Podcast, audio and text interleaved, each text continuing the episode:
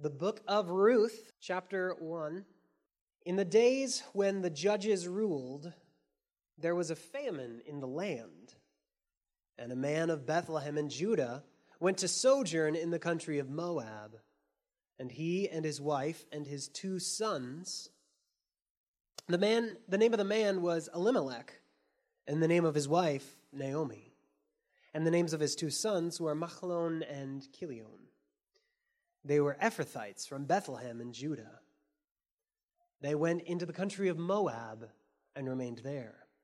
But Elimelech, the husband of Naomi, died, and she was left with her two sons.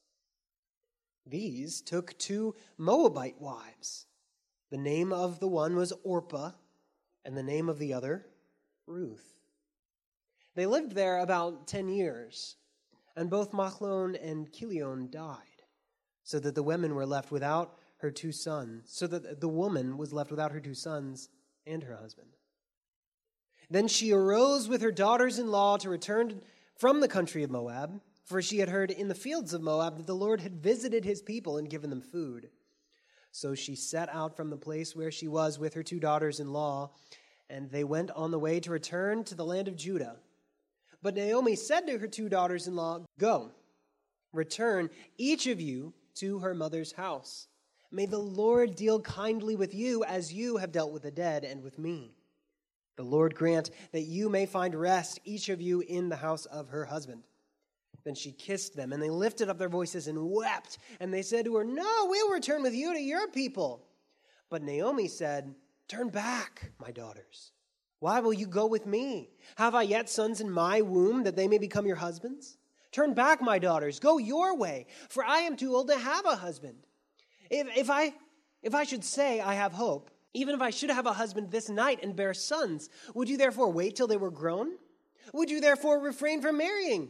No, my daughters, for it is exceedingly bitter to me for your sake that the hand of the Lord has gone out against me. Then they lifted up their voices and wept again. And Orpah kissed her mother in law, but Ruth clung to her.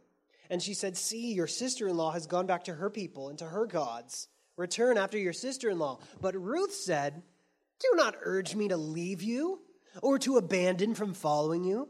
For where you go, I will go. And where you lodge, I will lodge. Your people shall be my people, and your God my God. Where you die, I will die, and there will I be buried. May the Lord do so to me, and more also, if anything but death parts me from you. And when Naomi saw that she was determined to go with her, she said no more. So the two of them went on until they came to Bethlehem. And when they came to Bethlehem, the whole town was stirred because of them. And the women said, Is this Naomi? She said to them, Do not call me Naomi. Call me Mara, for the Almighty has dealt very bitterly with me. I went away full, and the Lord brought me back empty. Why call me Naomi when the Lord has testified against me, and the Almighty has brought calamity upon me? So Naomi returned, and Ruth the Moabite, her daughter in law, with her, who returned from the country of Moab, and they came to Bethlehem at the beginning of the barley harvest.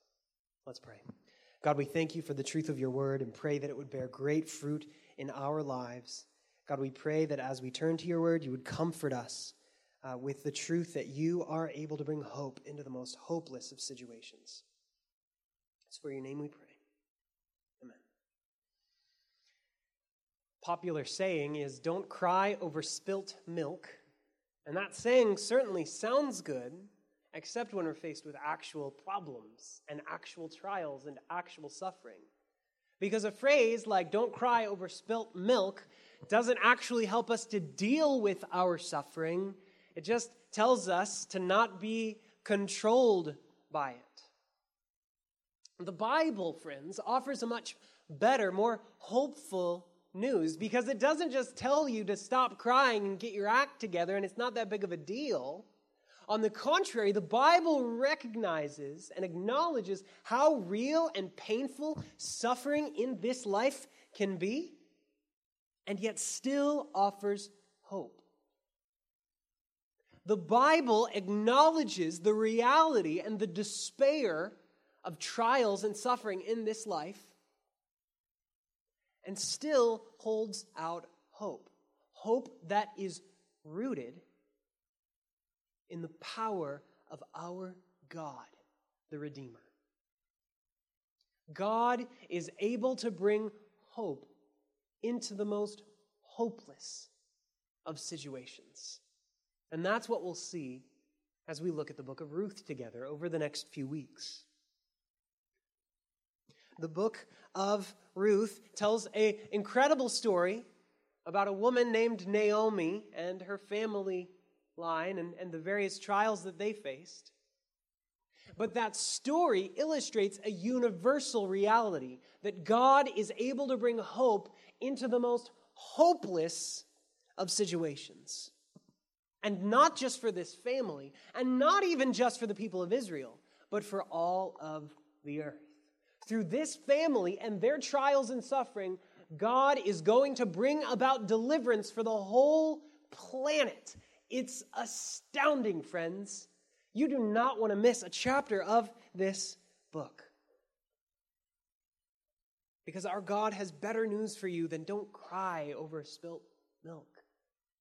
He says, Yes, your pain is real, and I am alive to redeem it.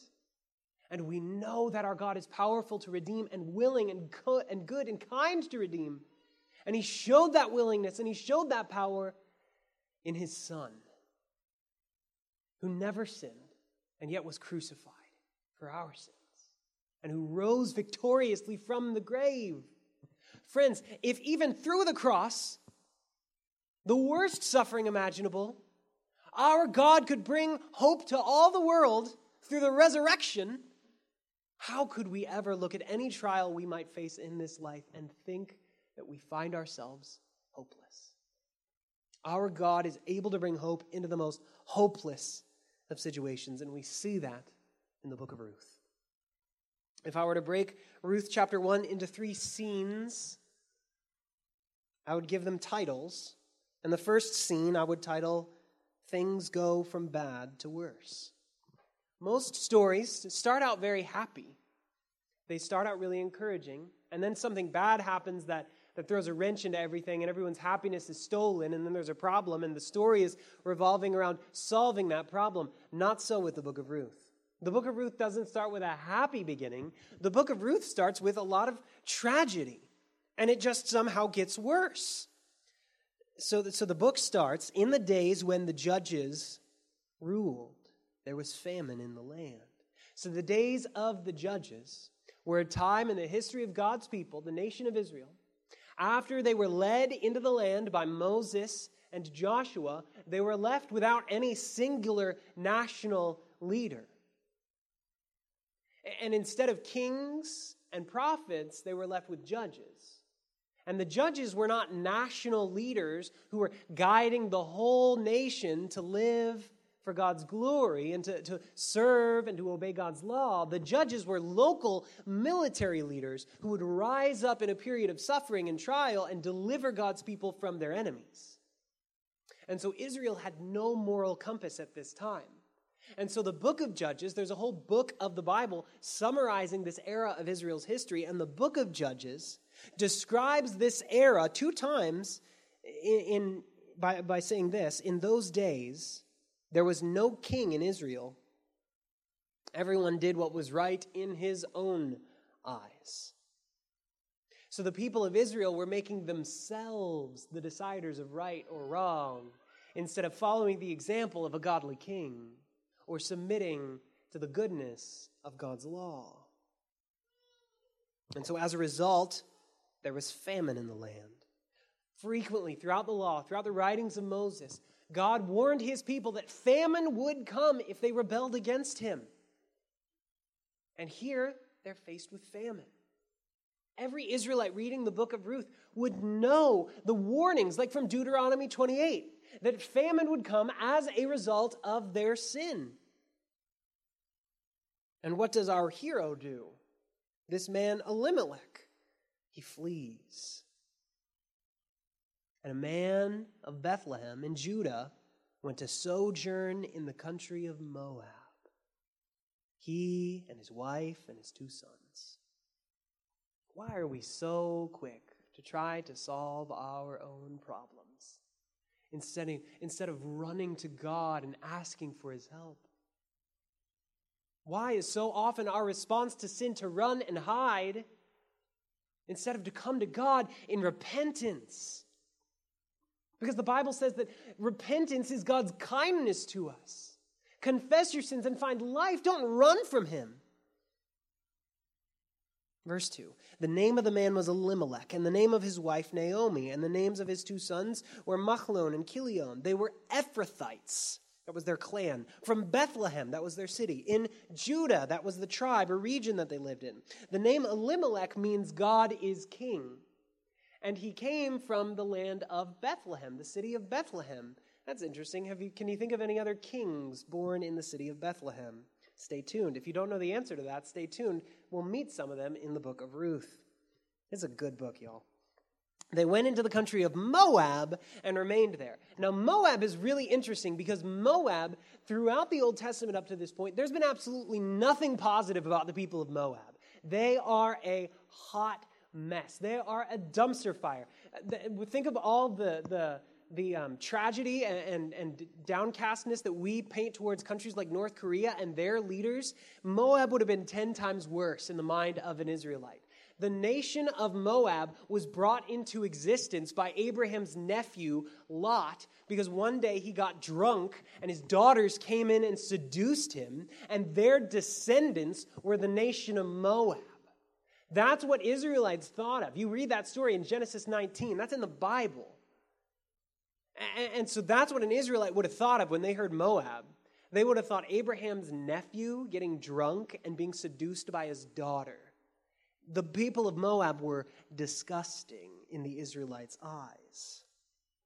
Or in Numbers 22 through 24, the king of Moab, a guy named Balak, he enlists the help of a witch doctor to try to curse the people of Israel.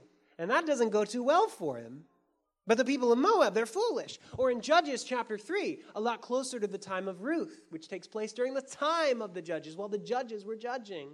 And in Judges chapter 3, a mighty and nasty king of Moab, a guy named Eglon, was taking over Israel and oppressing Israel's people. And he's literally described as just this physically disgusting human being. There's very graphic descriptions in Judges chapter 3 about how ugly this guy was, because that's what the Israelites thought of Moab. And so that context shows us the extent of the hopelessness of the situation at home. That an Israelite from Bethlehem of Judah would be willing to go there that's nasty. We don't go there. And yet, things got even worse. Things go from bad to worse. Verse 3 But Elimelech, the husband of Naomi, died, and she was left with her two sons. These, the two sons, took Moabite wives. Israelites are not supposed to do that. The name of the one was Orpah, and the name of the other Ruth. They lived there about 10 years. 10 years, keep that in mind. Verse 5 And both Machlon and Chilion died, so that, the, so that the woman, Naomi, was left without her two sons and her husband. Naomi has lost everything in one decade. Naomi has lost everything in just five verses. She's left without her sons, without her husband, and without any grandchildren. And in this culture, childlessness was, a, it was an emergency, it was a tragedy. Why? Well, think about the preservation of Naomi's own life. As we'll see throughout the book of Ruth, a woman couldn't just find any job in the nation of Israel or in the land, land of Moab in this time. It would be very hard for a woman to find a righteous task that she could provide for herself with. That's going to come to play in this book, in the book of Ruth. So, not having any descendants, not having any children, risked the preservation of Naomi's own life. But also, and maybe even more pressing for Naomi, was the preservation of Elimelech's life, her husband. Her husband, who had already died. but without any sons to preserve his name and his family line and his legacy, he would be long forgotten. That's also going to come in big in the book of Ruth. The book of Ruth in your Bible starts out as a disaster that gets even worse. So far in the book of Ruth, things have gone from bad to worse. It's been an encouraging Sunday in church. Amen? But here's the thing. I mean, that's funny to us because we expect when we come to church that we should like paste a fake smile on and pretend like everything is okay when it's not. Because I know you, and you've, you've been suffering this week. You've faced trials this week. You've been discouraged this week. You've had conflicts at work and in your neighborhood and in your home. And that's painful. And friends, oh, how I long for this to be a community where we can acknowledge that pain and not act like we have to hide it. Friends, the Bible does not ignore our suffering. The Bible does not deny the existence of our suffering. So, why is that our reflex when we come to church? To pretend like everything's okay. Friends, this is a place where it's okay to not be okay. If your week is horrible and someone asks you, How was your week? Don't tell them it was fine. Tell them it was hard and tell them why. And that means don't ask that question if you're not ready for the mess to come into your life. And friends, if we pretend that suffering like this isn't real, we're going to miss out on some of the most profound things that God is going to do in our lives. Because God works through our suffering to bring hope into the most hopeless of situations. That's what He does. So, friends, in your moments of suffering, share your burdens. With God, of course, the one who's able to redeem and bring hope but also with your brothers and sisters here in our church. We are a family, friends, and we need to bear one another's burdens. Are you willing to give the time and the headspace and the emotional energy to bear someone else's burdens? Are you willing to, to share the vulnerability of sharing your burdens with someone else? I hope you would be because God is working in your moments of suffering through this family, our church. And coincidentally, family is also what God uses to turn Naomi's situation around. Scene two a tale of two daughters. Verse 6.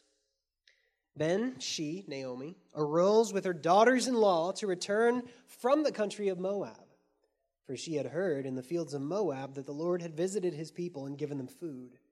So she set out from the place where she was with her two daughters in law, and they went on the way to return to the land of Judah. But Naomi said to her two daughters in law, Go, return each of you to her mother's house. May the Lord deal kindly with you as you have dealt with the dead and with me. The Lord grant that you may find rest, each of you, in the house of her husband the Lord God had shown kindness to his people, Israel. The famine had been relieved. And now Naomi prays that God would show kindness to Ruth and Orpah. And it's significant here that you'll notice a couple times throughout this passage that we just read, you'll see the name of the Lord in all capital letters in your Bibles. what does that mean? That signifies God's covenant name, the name by which he revealed himself to his people specifically. It was a close name, it was a relational name. It wasn't a name that any average Joe in Moab could use, it was a name that God's people could use for him. And it was a name that was so holy, the Israelites didn't even say it. And so that's significant because it reminds us and points us to the fact that God has not forgotten his people. God has not forgotten his people. He hasn't forgotten his people on a macro level, he's relieved of their famine. And he's not forgotten his people on a micro level. He sees Naomi and he wants to help her. He's showing kindness to her. Friends, God has not forgotten you. Sometimes in a season of suffering or a trial, we are so tempted to think, God, where are you? Have you forgotten me? Have you abandoned me? And He never has if you are in Christ. If you are in Christ, God has never abandoned you.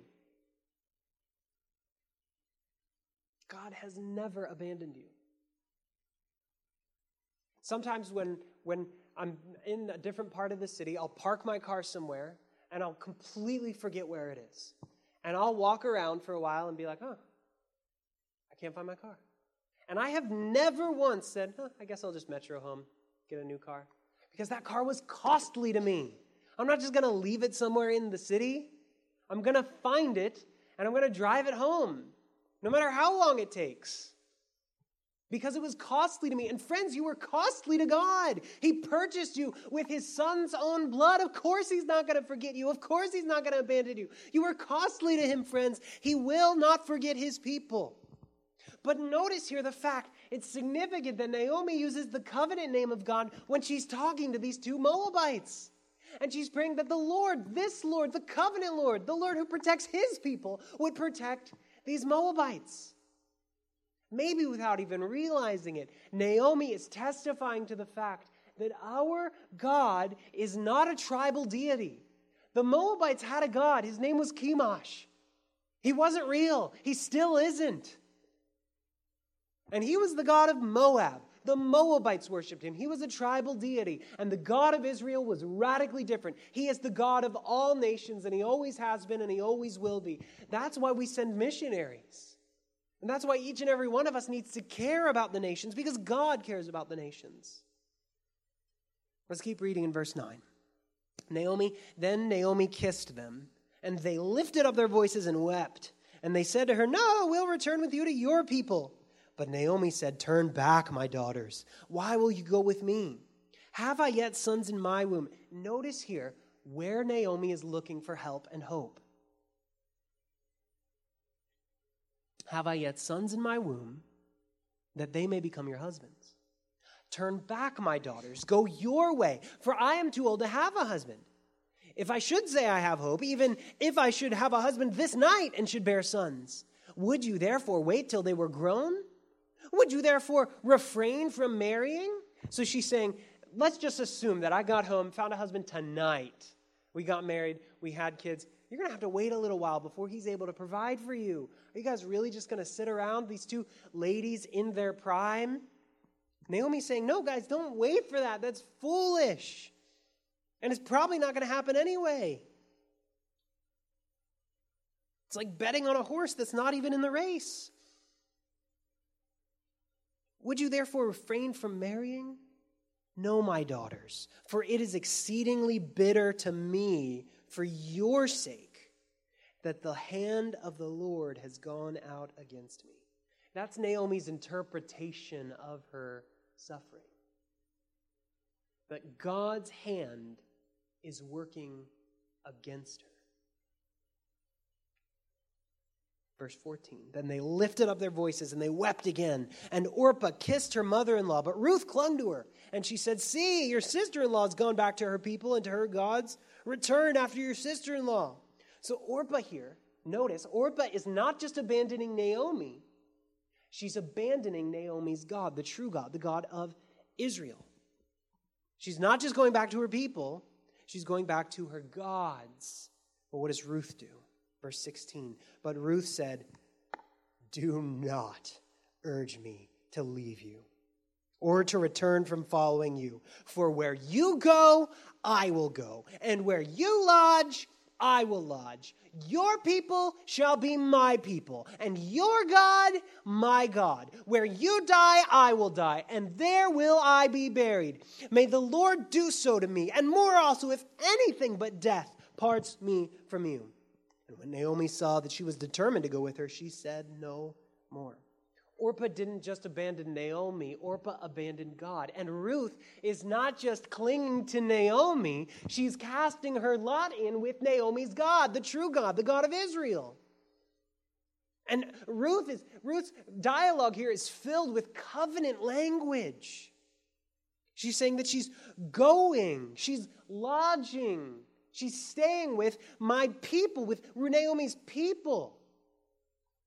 And ultimately, she's saying that Naomi's God would become her God. This is Ruth. Not just uh, deciding, like, oh, time in Israel, that might be pretty cool. I'll go with, I'll go with Naomi, the old bag. No. No. This is Ruth looking at the God of Israel and determining that he is worthy of her worship.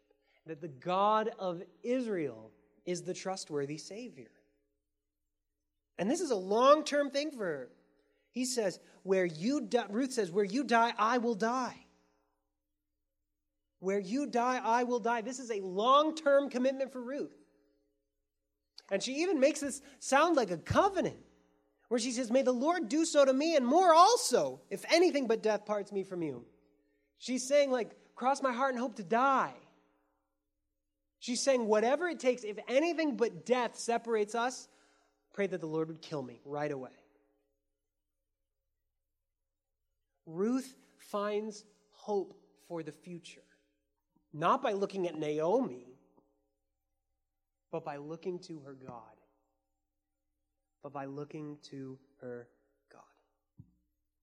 Naomi, on the other hand, doubts about the future because she's looking for redemption, she's looking for turnaround, she's looking for deliverance from another source, from progeny. She says, My case is hopeless because I'm not going to have a husband and we're not going to have kids. She's looking for turnaround. She's looking for hope in the most hopeless of situations from progeny and a husband rather than her God. And that's why in verse 13 she interprets her situation as saying, The hand of the Lord has gone out against me. And Naomi correctly believes that God is in control of all things. She wrongly believes that God is against her. That'll come up again. But notice what happens here. If you take Naomi out of the story for a moment, what you see is incredible tragedy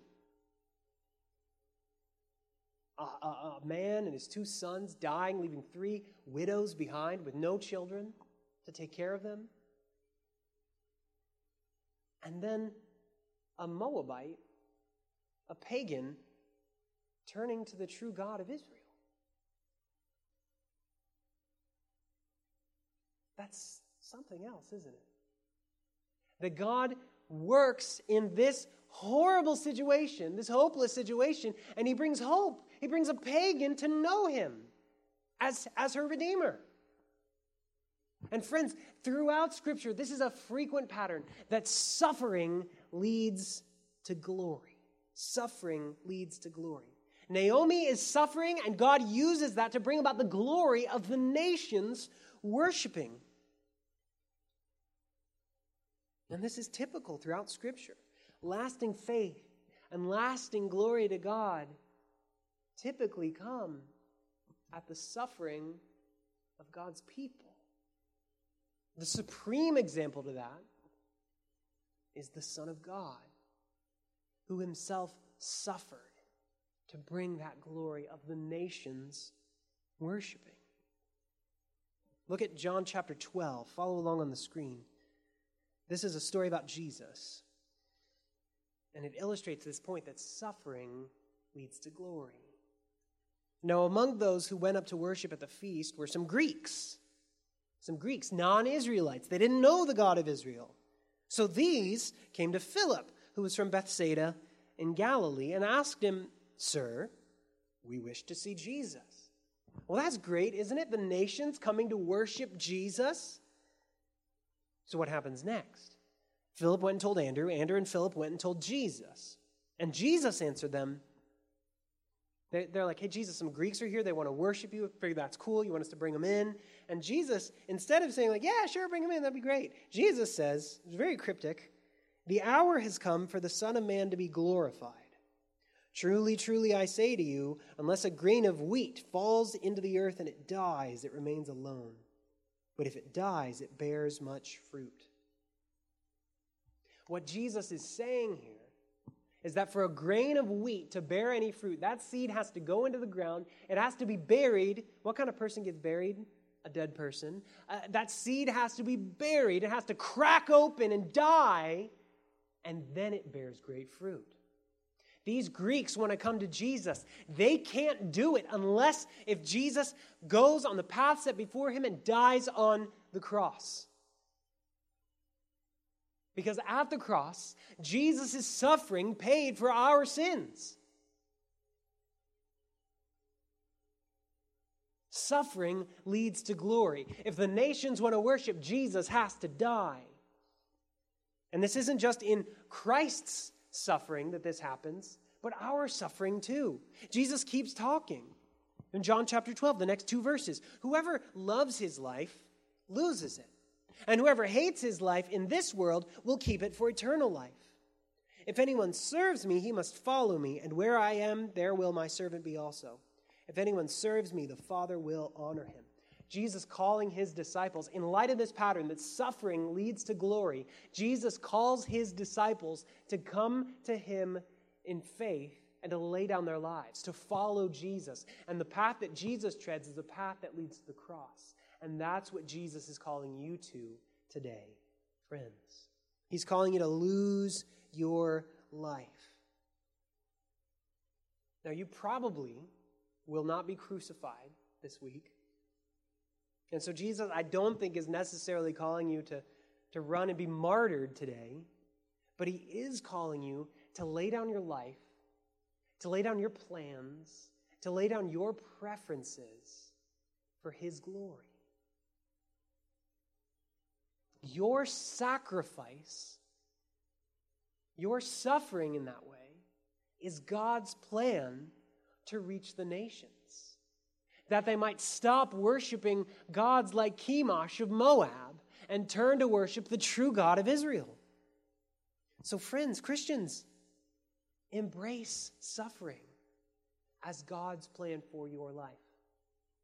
Now, don't hear me wrong. I'm not, I'm not advocating for masochism, that you should go out and, and experience as much pain as possible because it's for Jesus.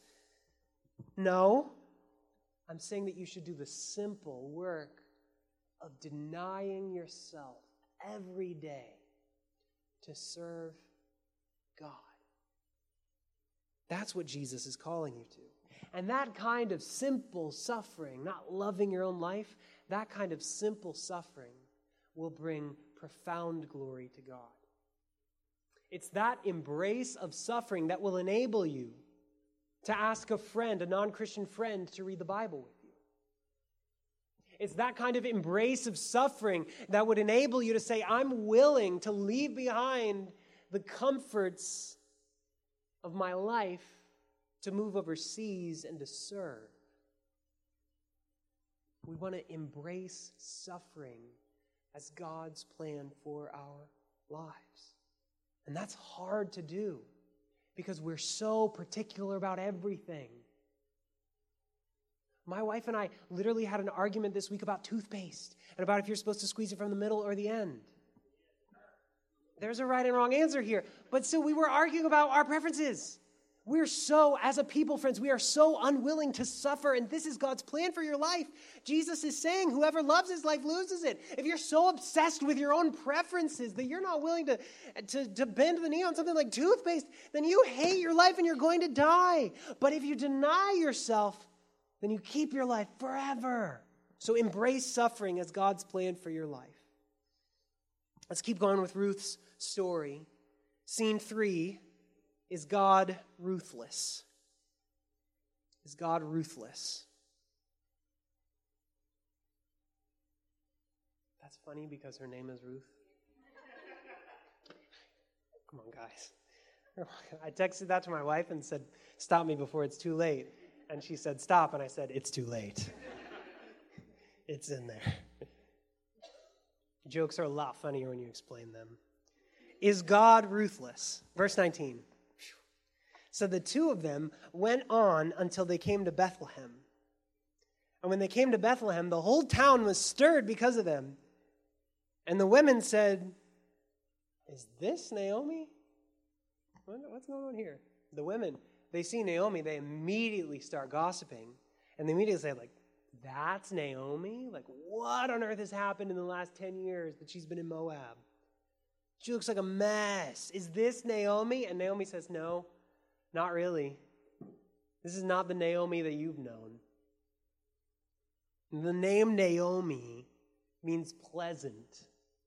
And Naomi is here saying, My life has been anything but pleasant. Verse 20, she said to them, Do not call me Naomi. Call me Mara, which means bitter. For the Almighty has dealt very bitterly with me. This is like saying, Don't call me honey, call me cyanide. For the Almighty has dealt very bitterly with me. I went away full, and the Lord has brought me back empty. Why call me Naomi? Why call me pleasant? When the Lord has testified against me, and the Almighty has brought calamity upon me. Again, you see here, Naomi rightly believes that God is in control of all things. She wrongly believes that God is against her. We have no right to be bitter against a God who has been so kind to us.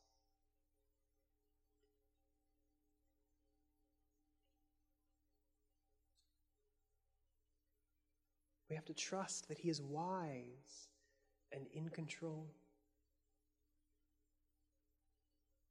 And the last verse of this chapter gives us a profound reason to hope. Verse 22 So Naomi returned, and Ruth the Moabite, her daughter in law with her, who returned from the country of Moab. So that's summary, that's what happened so far. And they came to Bethlehem at the beginning of the barley harvest. The barley harvest. They left Israel in a time of famine. They're coming back in a time of harvest. There's about to be food in the land of Israel.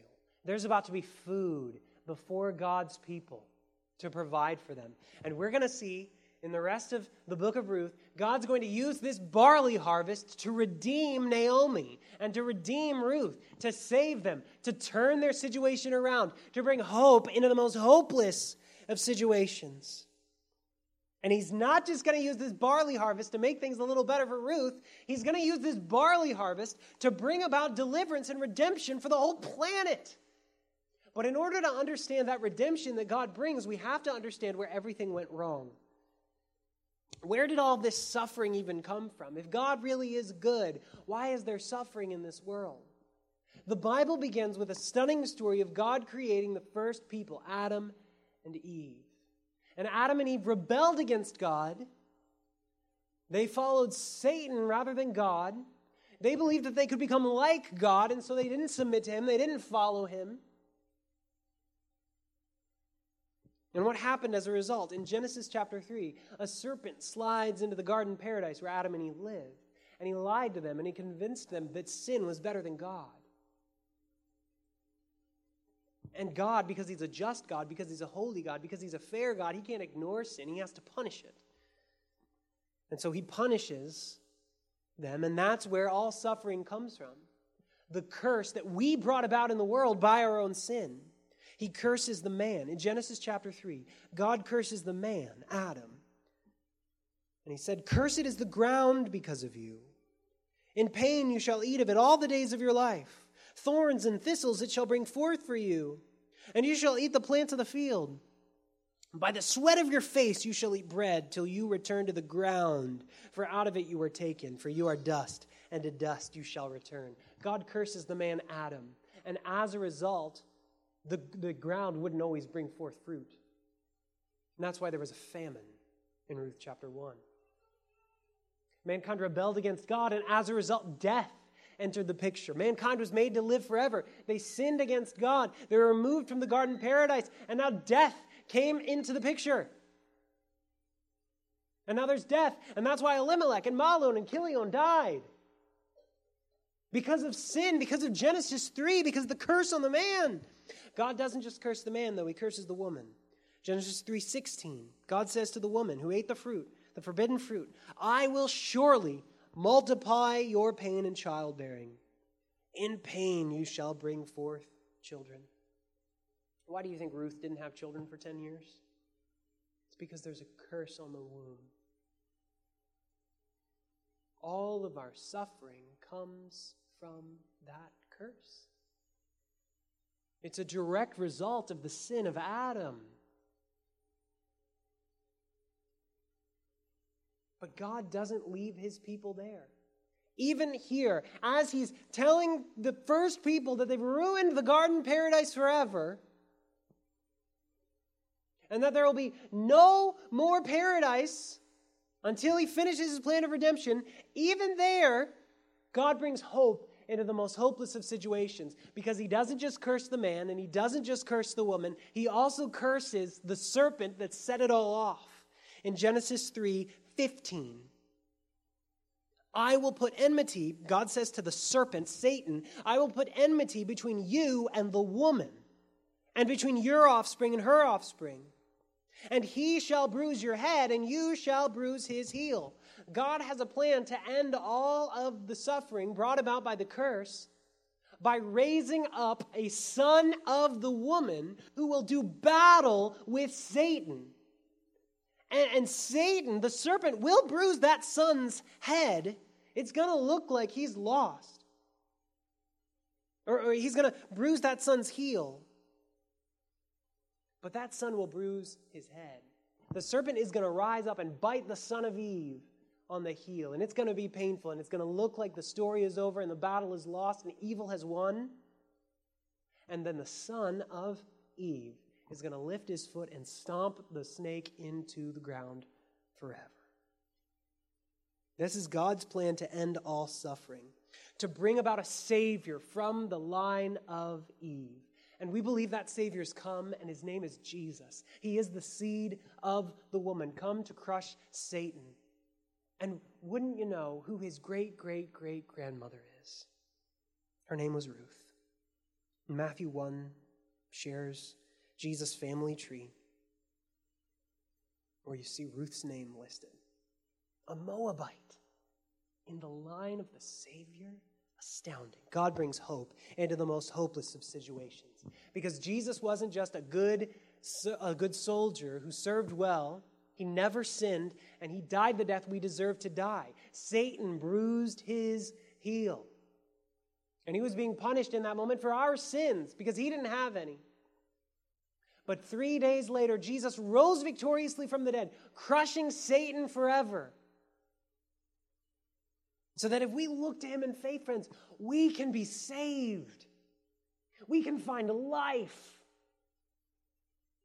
in Jesus' name. So if you're not a Christian today, then look to the suffering Savior to find forgiveness for your sins and meaning for all of your suffering. None of this will make sense until you make your story a part of His story, until you trust in the seed of the woman, the grandson of Ruth, to save you from your sins. And Christians, we look forward to the day when Jesus will make all things new and eliminate all suffering. And in the meantime, we walk through this life as suffering people. And we don't always know what God is doing in our suffering, but we know that He is able to bring hope into the most hopeless of situations. John Piper, who's an author and theologian, he says, in any given moment, God might be doing 10,000 things in your life, and you might be aware of three of them. And in any moment of suffering, you might be aware of three things that God might be doing in your life. Let me tell you about three of them in closing. In your suffering, God is going to grow you in godliness. James chapter 1 says, Count it all joy, my brothers, when you meet trials of various kinds, for you know that the testing of your faith produces steadfastness. God is going to grow you through your suffering. He's going to wean you from the world like a purifying flame. He's going to equip you to help others who are suffering. 2 Corinthians chapter 1. Blessed be the God and Father of our Lord Jesus Christ, the Father of mercies and God of all comfort, who comforts us in all our affliction, so that we may be able to comfort those who are in any affliction. God brings you to a season of trial so that you are able to comfort others in a season of trial. And also, He's going to do that to help you depend on Him, to strengthen your faith. Keep reading in 2 Corinthians 1 so that we may be able to comfort those who are in any affliction with the comfort with, we, with which we ourselves have been comforted by God. I'm going to invite the music team up. Friends, come to Christ who suffered to end all suffering. And if you in your suffering, if you're tempted to believe like Naomi that God is against you, recognize that that's a lie proven at the cross of Christ. Christ died for you, for your sins. He didn't die for a future version of you that might be cleaned up enough to be worth dying for. He died for you at your worst, for your worst. Of course, he was aware of it. That's what put him there. So don't believe the lie that God is against you. Run towards Christ, who suffered to end all suffering. Suffering was not the end of Christ's story, and it won't be the end of yours, because our God is able to bring hope into the most hopeless of situations. Let's pray. God, we thank you for your word. Thank you for every verse and paragraph, and we thank you for the book of Ruth. We pray that it would bear great fruit in our lives as we study it over the next few weeks. God, I pray that anyone suffering here today would find hope and comfort in your Son and in his blood and resurrection. It's for his name we pray.